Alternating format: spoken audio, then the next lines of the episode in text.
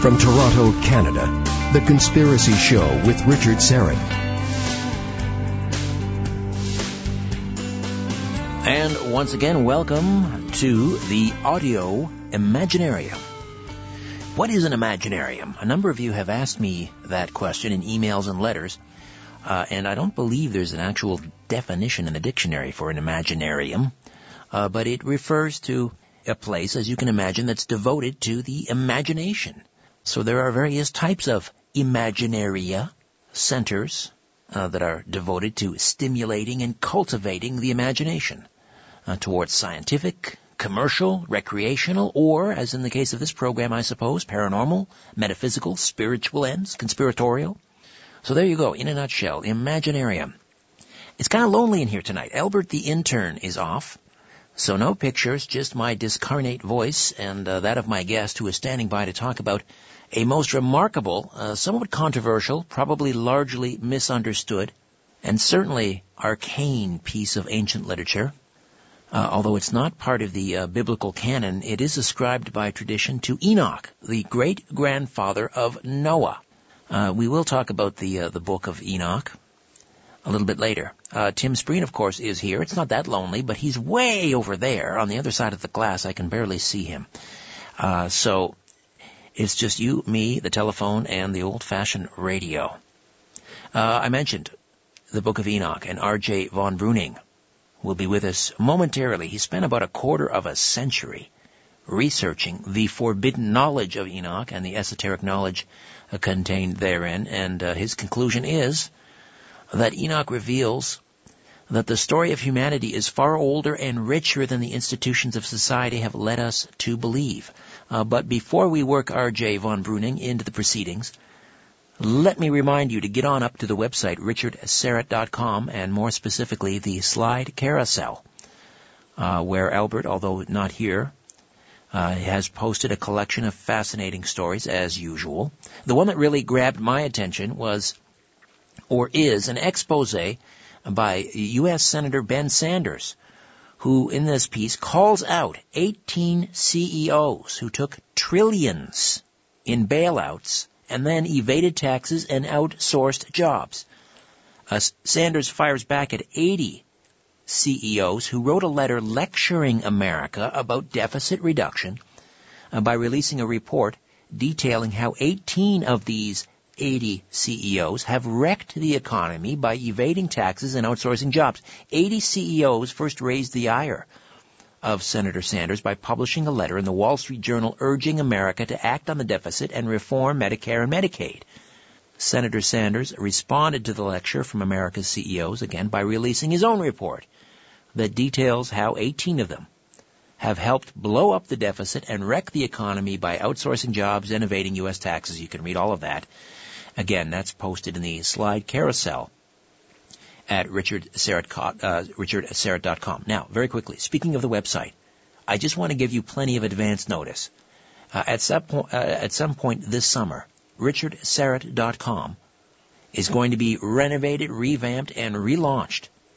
We're going to go in there with a wrecking ball. Well, not exactly. Uh, I have an, I have a number of projects. Here's the problem. I have a, a number of projects and brands uh, there's this show, The Conspiracy Show, and the TV show also called The Conspiracy Show.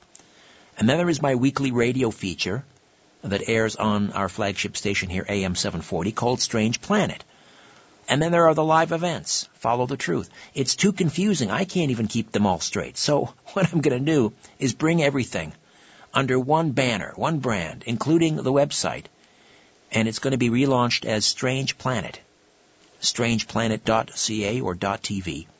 So no more richardsyrett.com. Again, it'll be strangeplanet.ca, strangeplanet.tv. Although, if you forget and enter richardsyrett.com, it should point to the new website. But that's all coming up uh, later in the summer. I just wanted to give you a heads up on that. The Conspiracy Show app uh, is also um, very close to uh, to completion. Well, it is completed. What, what, what, what we're waiting for is approval for one final update and then we're ready to unveil officially. Thanks for your patience. Some of you may already have found it at uh, Google Play or Apple, uh, the, the, iTunes Store, and that's great. Uh, but you'll likely have to update uh, the uh, the next version in uh, very soon, anyway. All right, let's talk about the Book of Enoch. Now, most of you are probably aware uh, somewhat of the first section of the Book of Enoch, and that that's about the Watchers. That describes the fall of the Watchers, the angels who fathered the Nephilim. And we've talked about the Nephilim countless times on this program. But there's much more to the Book of Enoch. And uh, R.J. von Bruening is here uh, to unveil that. He uses ar- archaeoastronomy, religious sto- uh, stories, ancient artifacts, and our modern understanding of human evolution to present a compelling and thought-provoking case to suggest just about everything we think we know about our origins is wrong. R.J. von Bruening is a new author amateur astronomer with an extensive technical background in the electrical industry. The forbidden knowledge of Enoch is, as I say, the product of almost 25 years of historical research into the occult, secret societies, and conspiracy theories. He lives and writes in the great state of Montana. RJ, welcome to the Conspiracy Show. How are you? Great, and thanks for having me on your show. My pleasure. Uh, now, there's some conflict as to the origin, in fact, of the, of the book of Enoch. Uh, it is attributed to Enoch, who was the the uh, the grandfather or the great grandfather rather of Noah. So some say, well, then it must have been written before the flood, and this would go back uh, many thousands of years ago. Others. Uh, Western scholars say no, it's more likely dating uh, from about 300 BC, uh, and perhaps the Book of Parables, which is another part of the book of Enoch, maybe uh, to as recently as the first century BC. When do you believe? Give me a date uh, before I, we proceed. I have to go with the more traditional idea that Enoch, that the book of Enoch is ancient, that it may actually predate the flood. Predate the flood. All right. Well, if it was in fact uh, written by Enoch, and he was uh, the great grandfather of Noah, then it would have to be uh, pre-flood. Uh, give us a, a, a, sense of who uh, Enoch was. Well, Enoch is described in the Bible uh, briefly, very briefly, in the book of Genesis, and just as you had just covered, he was the great grandfather of Noah. He is mentioned again in the New Testament, and there really isn't much in the biblical text about him. Um, most everything we know about Enoch comes directly from the book of Enoch and basically what's been drug along within the Judeo-Christian tradition with him. Um, in the book of Enoch, he's described as a scribe, uh, and that he wrote approximately 365 books, which is kind of interesting because he is said to have lived 365 years before he was taken away from earth by God himself. So that's kind of an interesting little thing for an esoteric tie-in because there's always a significance that it's equal to the the, the numbers in the year. Right. Now, why isn't it, or or maybe uh, let me back up. Uh, when did uh, Enoch uh, sort of get discarded or kicked out of the, the consideration for inclusion in the biblical canon. Although there are some, um, I'm Greek Orthodox. I, I know the the um, Ethiopian Orthodox Church and the Eritrean Orthodox Church include Enoch in the biblical canon, but uh, for the most part, it is excluded. Uh, w- when did that happen, and why? Um, the Book of Enoch was at one time in the Western canon and was accepted scripture. And 364 AD is when it was removed, and it was removed with eventually what became known as the pseudo-apocryphal texts. Uh, in fact, all these books at one time were used by the early Catholic Church in the Western world, but in 364 they were removed. Uh, the reason Enoch was removed is predominantly for two reasons. One is just because of all the information it gave about the fall of the Watchers, and it did give a lot of other details that basically conflicted with the biblical story of the flood. So the church really didn't like that, and people were really kind of coming more to hear the fire and brimstone, angels falling from heaven stories instead of hearing the sermons. So it was becoming kind of a distraction. And then when the book was actually removed, the church actually the there's writings that still exist that they speak that speak about it was removed because of, the idea it presents and the way it was written. Because it was written in the first person and that's vastly different than the rest of the biblical text. And Enoch has a one-on-one relationship with God and the angels. He he he talks to them and sees them and looks at them and hangs out with them on a regular basis. And that presents a very dangerous idea, especially to the early Catholic Church, that you don't need a priest or the church to have a relationship with God. So that's basically why it was removed out of the canon. And then after it was removed out of the canon, it just kind of fell out of circulation and just slowly disappeared over the centuries that by the middle of the Middle Ages, it just had completely disappeared in the Western world. Now, uh, uh, parts of it, uh, the Book of Enoch, certainly are almost as inscrutable a riddle as uh, Revelation. Um, we should take some time, and uh, because there there are, I guess, basically five parts uh, to the Book of Enoch. Uh, and, and as I mentioned earlier, most of us are somewhat familiar, at least, with the Book of the Watchers. Uh, maybe you could give us a little bit of a guided tour, just a thumbnail sketch of what each of these five sections uh, is about. Um, well, like you had said, the first section had basically covered the fall of the Watchers. Um, the second part essentially covers the flood of Noah, providing additional details about it, um, more kind of personal stories. The trying to remember off the top of my head because I predominantly concentrate on the last part of the book of Enoch. Oh, that would be the epistle, uh, the epistle of Enoch.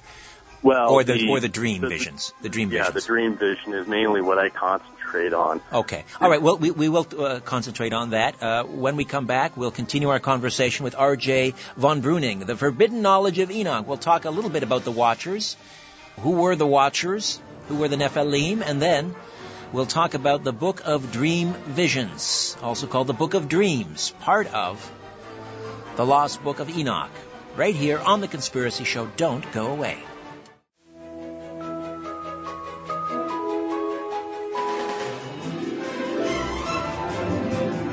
Big Brother is listening, and so are you, to The Conspiracy Show with Richard Syrett.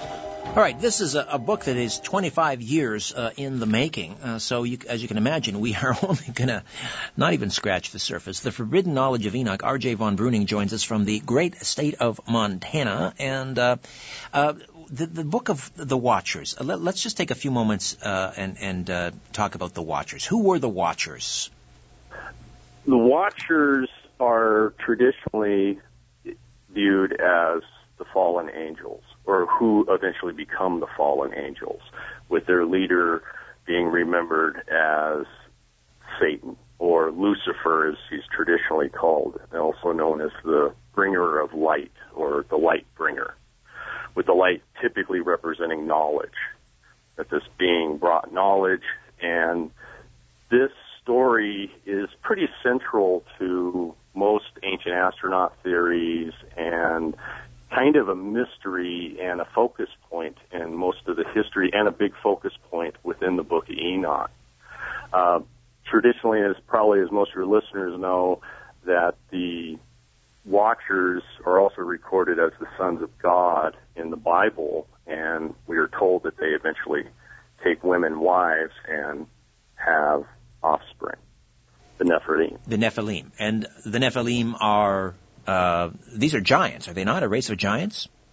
Um, According to some translations or interpretations? some translations, I personally interpret it that going more with the oral traditions, that the first offspring were much like their fathers, that they were very godlike, that they were tall, they were blonde, blue-eyed, and kind of what you think of an angel when you hear the word. It is when they take human wives and their offspring become the giants. Now, there's a number of people who probably would debate that, but either way, it's still that both groups are offsprings of these same fallen watchers, whether or not it's a generation or two removed. Right, and and as you uh, uh, point out, uh, this this section of Enoch really has given rise, along with some other uh, ancient texts, the, the cuneiforms from uh, from Sumeria, and we're all familiar with the work of Zecharia Sitchin. Um, this has given rise to the the ancient uh, alien uh, theory. Now, where do you come in on, on this in terms of, uh, I mean, who do you think the Watchers were? Because I, one of the problems I have with the idea that these were fallen angels who commingled with the daughters of men and produced offspring is, uh, you know, I'm, I'm not a great student of the Bible, or as, as much as I should be, but to me, it doesn't make sense that uh, a spirit entity, an, an angel, uh, could produce offspring or could you know, could commingle with, with a mortal, a human. I think that's, you kind of have to take an ancient viewpoint with this. The ancients didn't view most of these beings as spiritual like we do today. They, they viewed them and described them as actual physical entities, that you could interact with them, that they were just as real as us, flesh and blood. And this kind of gets to an idea that I present at the end of the book. Um, these beings, I suspect, are not really aliens like traditionally thought in the ancient alien theory that they evolved and developed on on another planet in another solar system and eventually came here to Earth. Um, I'm leaning more and more to the idea that these beings were originally from Earth, that they're an older species that evolved here, developed, and then left for millions of years and then came back. And that's because there seems to be a real strange emotional attachment, and then there are all these traditional stories of the angels, the fallen angels, taking human wives and being able to produce offspring. And the only way, in my mind, that you can do that is you have to be closely genetically related because most of these ancient stories don't give any indication that technology is being used or involved or that these beings come down and they live with humans. And that's always been a real fascinating point to me. Oh well, it, it, I mean, it takes a really interesting uh, twist because uh, I note in your in, a, in one of your uh, recent blogs, you um, you actually tie in the uh, you know the Bigfoot uh, riddle uh, into the book of Enoch, and uh, that that I would imagine does that tie into uh, the the Watchers and perhaps a, a product or a part of their offspring? How does that how do, how does Bigfoot of all things work its way Actually, into the book Bigfoot of Enoch? Comes much much later in the story, and the key for the way I take this or the approach I take is I start with the dream vision, which is a little farther into the book of Enoch. In fact, it's really close to the end, which is a story that's essentially overlooked by everybody. And it is a symbolic or allegorical retelling of the biblical story. And it uses animals in place of people and groups and uses men to represent angels.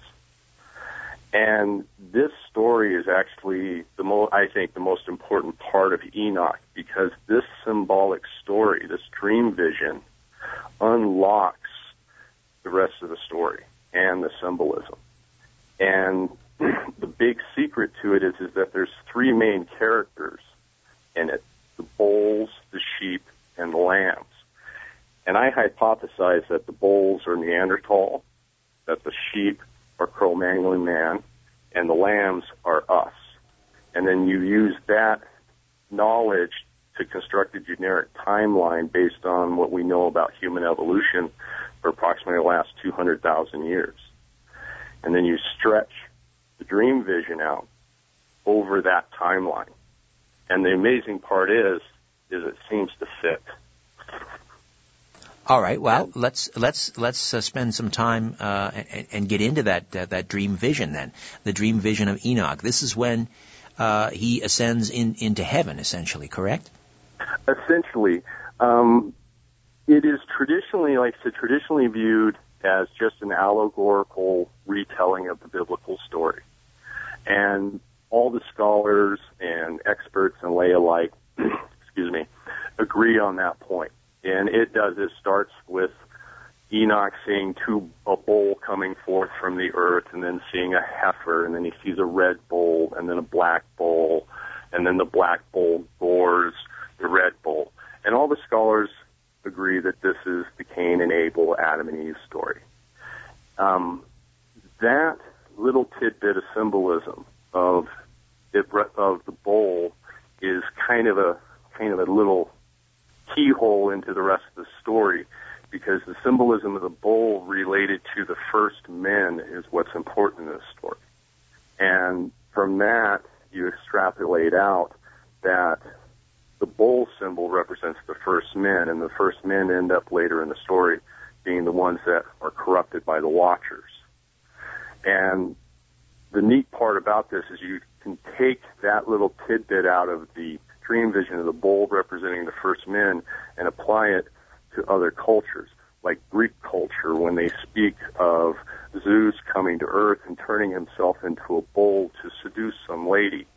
We typically think of an actual bull in our head, but the dream vision and understanding the symbolism, this esoteric understanding of the symbolism, will tell you that no, he came down and tr- turned himself into one of the first men. Ah, interesting. Uh, in fact, I, I, believe the, the symbol of the European Union uh, is of a bull, which I suppose then would uh, uh, would refer to Zeus, and uh, a, a, woman riding on the back. This would be the woman that Zeus seduced and carried away.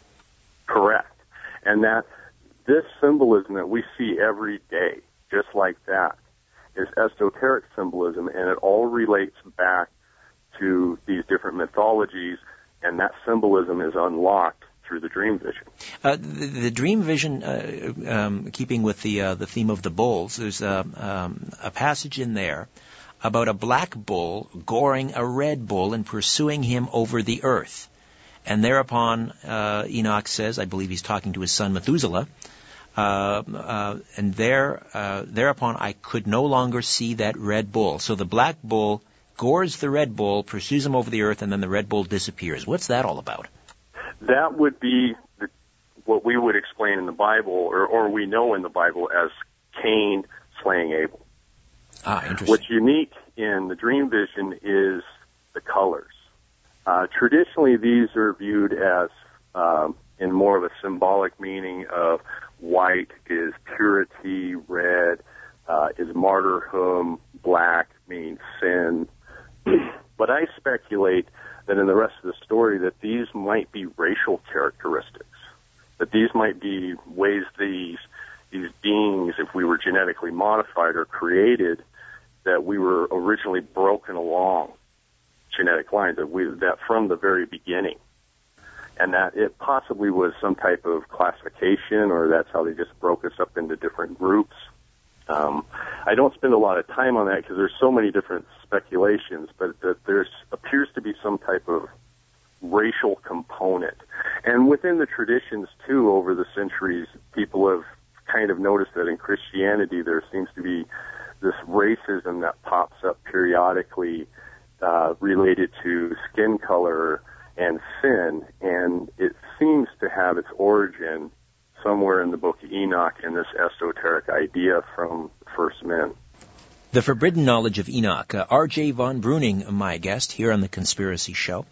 Uh, now, you mentioned this genetic modification, uh, and this was, I mean, can you flesh that out a little bit for us? Uh, who was responsible? Was it the Watchers, and, and, what was the purpose of this genetic modification, according to uh, your your research? In my research, I basically just follow the traditional Judeo-Christian belief system that we were, and I, I break the, I, I try to pull it out of the religious aspect that because uh, eventually this group, the original group, breaks into two warring factions that we typically know as God and the angels and Lucifer and his fallen angels. And I basically call them the main group and the fallen group. Keep them clear. It appears that both groups have interfered with us genetically. Uh, originally working together in the creation of us, then at the time of the fall, there appears to have been some type of genetic modification. And then after the flood, after the destruction, the book Enoch again leads toward, or I should say the dream vision gives the idea that there was even more genetic modification done afterwards. So that there was kind of a successive period of, of just modifications over time. All right. And the sheep and the lambs, uh, explain who they are. I speculate that, or I hypothesize that the sheep are our immediate ancestor, Cro-Magnon man, which shows up in the fossil record at about 40,000 BC.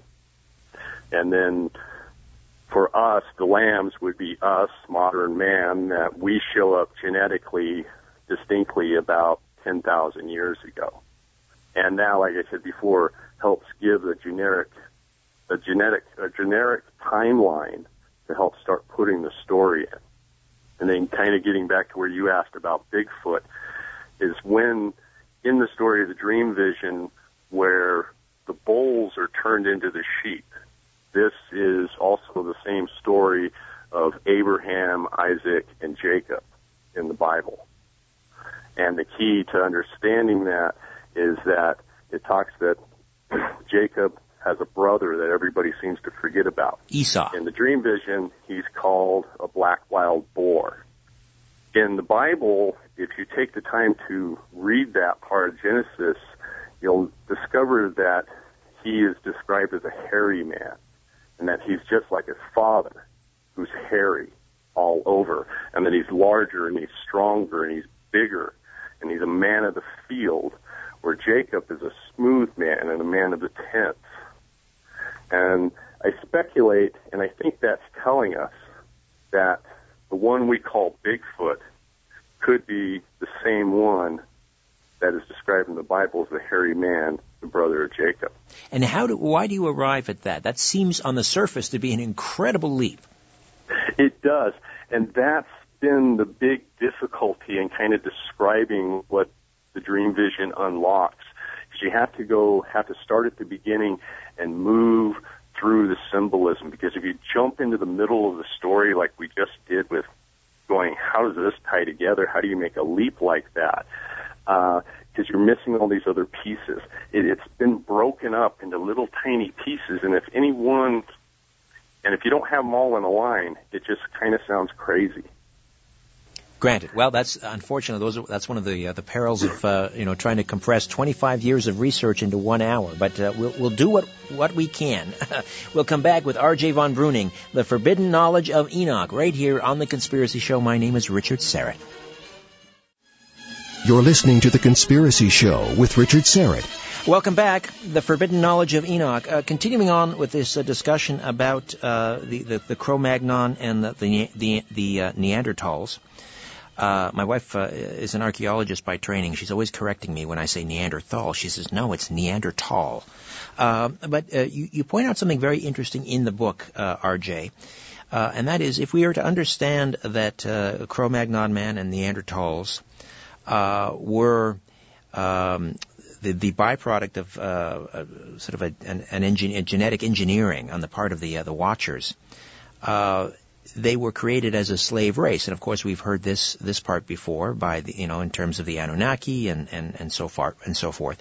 Um, but you, you you found something, or you say there's something very interesting in the fossil record, which would tend to support the idea that Cro-Magnon men and Neandert- Neanderthals were were just that slaves. Yeah, with Neanderthal is the pattern of injuries that have been found. Because one of the ideas that the dream vision and the esoteric belief system that comes from all this puts forward is that most of the Neanderthals that we find today found in caves and stuff, especially older finds, and they seem to be pretty beat up. Uh, they seem to have nutritional problems and stuff. The idea is, is that these being these Neanderthals may have been escaped slaves from this society, and that they were hiding and that's kind of why they were having trouble living off the land and why we see the injuries that we do. And what types of injuries are we talking about? Are these would be injuries that were sustained while they were slaves? Most likely. There's within the archaeological record numerous finds of Neanderthals with broken bones that had healed, uh, where they had lost limbs.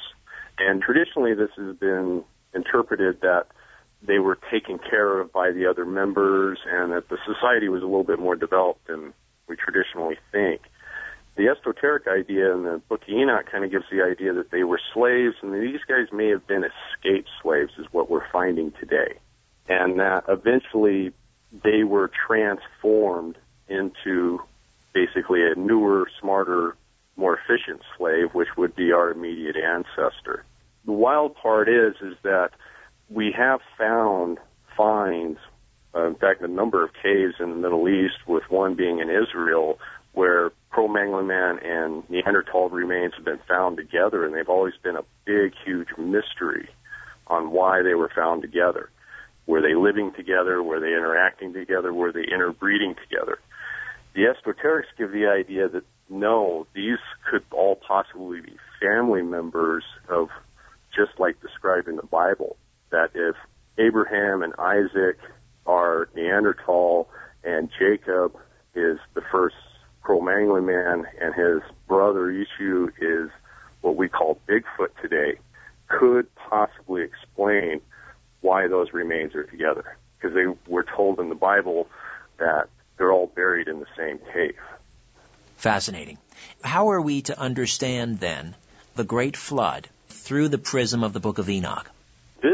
One of the first things that caught my eye when I read the dream vision. In the dream vision, it's not really explained as, or described as a worldwide flood. He actually describes an enclosure that is flooded. And that he sees seven great torrents of water come down from heaven and that the earth opens up and the waters flood out and it floods an enclosure. And that's vastly different than the biblical tradition that it was a worldwide flood. And oh. I have to often suspect that that's another reason why the early church moved this book out because it contradicts the traditional idea. Sure, sure. But what is the takeaway then from that interpretation of the flood in your mind? In my mind is is that this is would have to be a low lining area, a basin. Um, I speculate due to the going so far back in time that it could possibly be the Mediterranean basin and at a much lower water level. And that could be the reason why we haven't really ever found anything, because it's all underwater today. And and uh, and then what of of Noah and the story of the ark?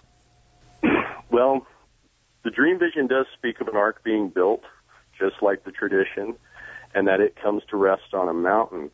If by chance it was actually the Mediterranean basin that was the enclosure that was flooded, then everybody's wrong about thinking it's Mount Ararat in Turkey, that it's probably more likely would have been on what we would call islands today in the Mediterranean. Fascinating. All right, uh, we are coming up on a uh, another break here. Uh, this is a short uh, a short segment. When we come back, uh, we'll continue to delve into the forbidden knowledge of Enoch. R.J. von Bruening, my guest, 25 years uh, in the making. I mean, as we just head into a break, just give me a sense of you know what led you from a career in, I guess, was it electrical engineering or the electrical ingi- uh, industry into pursuing this? I mean, just, well, we'll do that when we come back. I hear the music okay. percolating up, but uh, fascinating, fascinating uh, story here. Back with more on The Conspiracy Show. Don't go away. Providing the evidence and letting you draw your own conclusions. This is The Conspiracy Show with Richard Syrett. R.J. von Bruening is with us, giving a, us a guided tour of the lost book of Enoch. It's called The Forbidden Knowledge of Enoch. Uh, as you mentioned in, in the book, uh, this is a, a, book that has great interest with certain esoteric societies, the Freemasons among them. Are you a Freemason? No, I am personally not, but I do come from a very Masonic family. In fact, as far back as I can go in the genealogy, all of my family, except for a few members of the recent generation have always been Masonic. Is it and and, and um, is it this uh, this lineage uh, that you come from? Is this why you? Is this what piqued your interest in this book? The the, the fact that the Freemasons were so uh, fascinated by the Book of Enoch. Is this what led you you on your journey? Pretty much. Um, my kind of have to back up here. Um, my like I said, my family very Masonic. Around the time I was born, there was like most families, a big, huge falling out. And my immediate family and my folks moved to another state away from the rest of the family. I had never got any details on why. And I was always told that I came from a Masonic family, and it was always there in the background, especially when grandparents and uncles and stuff would come and visit, or I would go and visit them. But I would never ever been, I, I wouldn't be told anything specific. You know, when I'd ask about it, hey, what's the masonry? And they'd just kind of not want to talk about it. So on the one hand, I was told about it that I came from it, but on the other hand, I was never given any details. And the truth is that just made it irresistible. Sure, absolutely. And wanted to know why. What was the big, huge secret?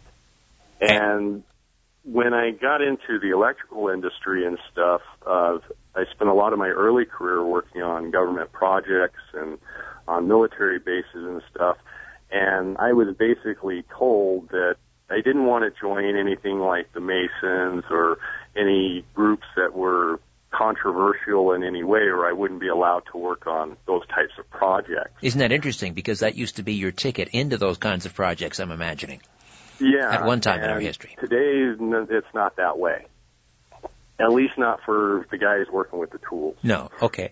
Interesting. Yes. How ironic. Um, so, uh, so in, in essence, your this was uh, a journey you wanted to find out who you were and where you came from, and then you you stumbled onto the Book of Enoch. Yes.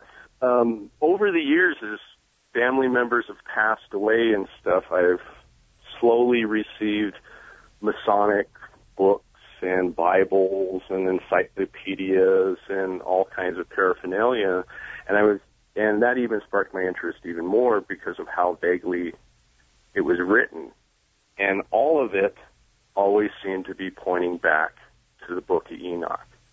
And why and, is that? What is the connection uh, between Freemasonry and uh, and the Book of Enoch? Why the fascination, or why the the, the obsession? Because in, in in my opinion, and I would argue that the reason the Book of Enoch is so important is because the symbolic dream vision is actually basic story that provides the doctrine for the re esoteric religion. And that is what Masonry is. Masonry is actually an esoteric religion or a mystery school. Uh, they're one of the few survivors that Christianity didn't manage to stomp out 1500 years ago. That's when people kind of wonder, what is Masonry? Masonry and its sister organizations and other groups like them. Like the Rosicrucians? Yes, are basically the few surviving mystery religions we always hear about that Christianity stomped out 15, 16 centuries ago. And what is the and threat? What is the threat? Why they went underground. And what what's at the root uh, uh, of the, the, conflict between uh, Freemasonry, uh, the Rosicrucians, and, and Christianity as it pertains to Enoch? What is it that's so um, threatening uh, in the Book of Enoch to the Christian uh, or the biblical narrative as we know it? I would argue because it changes the timeline, and that's the biggest thing. They have a different timeline, and they don't really look at the Bible as a religious book. They view it more as a historical book. And they believe, and they have actually good reason to believe that everything that's described in the Bible has already happened, including the Armageddon that everybody likes to talk about, the end of days. And they believe it happened about 13,000 years ago, which is just an unbelievable curveball thrown to most people. Well, yeah, and, I mean, uh, because you know we are told, uh, and I believe that, that Christ lived uh, two thousand years ago, uh, and and he talked about you know in the days of Noah. He talked about the end times. So how does the historical figure Jesus Christ fit into the timeline? Um, he actually fits. They move him back.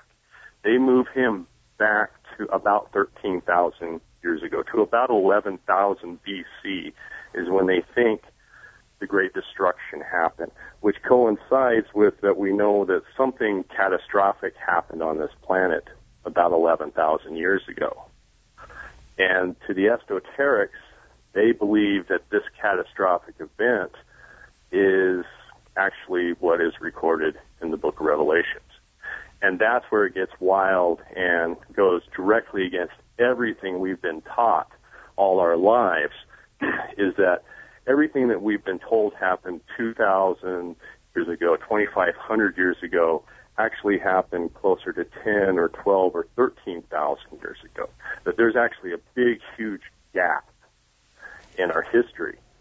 And that is one of the main conflicts between the two groups.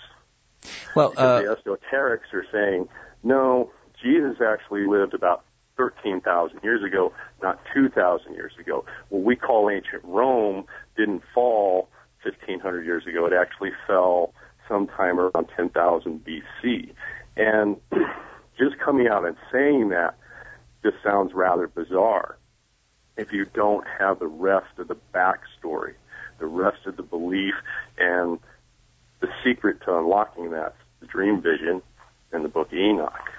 Now, uh, I don't want to spend a lot of time on this, and we don't have a lot of time. We've got about six minutes, but uh, uh, getting back to the historical Jesus, I mean, we have, I mean, it's often been said, and I think correctly, I mean, we know, uh, people say, well, there, there, there may not have been an historical Jesus. There is more written about, we know more about uh, Jesus. There's been more written about him outside of the Bible than has been written about people that we we just generally assume did exist, like Plato, for example. I mean, we have the writings of Josephus and, and, and many others outside the Bible writing about an historical Jesus. So how do, how was that achieved? That the timeline was you know flipped around uh, in, in such a way. That is really hopefully going to be part of another book to answer that question. But the truth is, the esoterics basically believe that we kind of basically fell into a dark age and that what we read in our history books starting around 15 to 1600 years ago when we have um, the beginnings of the Middle Ages, just right before Charlemagne, just these small little kingdoms, little villages, people just basically living and constantly living on the edge is how we actually existed for thousands of years after the destruction. And then the church and Charlemagne and all that is actually where our history starts picking up and becoming what we know today as history. And that they just basically filled in the gaps as they went. They found these stories and went, it happened 500 years ago. Or it happened 200 years ago. And if you kind of put it in perspective of 1500 years ago, you're trying to consolidate power, you're trying to pull people together. Politicians and church people lie. And that they just basically filled it in, and there was no way anybody could disagree with them. So the, the, the takeaway here then is uh, that what we are learning from the Book of Enoch is that that mankind, modern man, is far older uh, than we've been led to believe. That we are descendants of a, um, a um, slaves, race of slaves, that were genetically engineered by uh, these watchers, and whether you believe that they're angels or aliens, uh, this is where we periodically received kind of a, an evolutionary um, uh, reboot. Is that the idea? Basically. Uh, the last one that leads to the creation of us seems to have been done to help us survive the destruction that happened around 10,000 BC.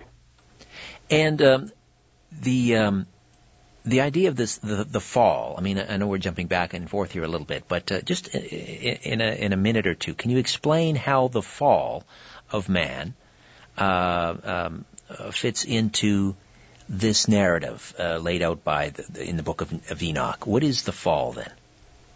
The fall is essentially of Lucifer coming to earth and eventually his angels following him. And that this is the exact same story in other traditions. This is also Zeus and the Olympians coming. This is Ra for the Egyptians. This is uh, the Anunnaki that Sitchin talks about. That this one singular event is important and actually becomes the point where we can start talking about history and because we have two different parties. They, they break into two parties and this basically starts a war that a theologian would argue is still going on to this very day between good and evil. And, uh, Lucifer, I mean, it's been long charged that that, uh, that the Masons are Luciferian, that they worship uh, Lucifer, the fallen angel. Who is then Lucifer, uh, according to to your understanding or the Masonic understanding? Um, first thing is, is I don't, I would not say that the Masons are worship Lucifer. They acknowledge him, but they acknowledge him more as an equal to God. So they're kind of two sides of the same coin, which kind of goes against most traditional thinking and more of a Gnostic kind of thought thinking. um, but Lucifer is traditionally always thought of, and I presented in my book too that he is the bringer of knowledge. He's the one that breaks the slavery. He's the one that changes everything. And that's where the confusion lies because within the esoteric, as you learn the story and go through the dream vision, you get the impression that the good guy isn't always the good guy and the bad guy is not always bad guy. That we have kind of a distorted view of what was going on all those centuries ago. Well, it's very provocative, fascinating. We'll have to have you back on because, as I say, it's very difficult to compress 25 years of research, uh, and that's what it took uh, to put this book together uh, into about 45 minutes. It's really a ridiculous task, but that's what we have. Uh, I really appreciate uh, spending some time with you, RJ. Would you be uh, good to come back with us at another point? Oh yeah, anytime. And uh, very quickly, uh, how how can people learn more about the book or uh, order the book? Give us a website. Um, the easiest way to learn about it is just to go to my blog, The Forbidden Knowledge of Enoch blogspot.com. Uh, there are also links at the bottom there for ordering.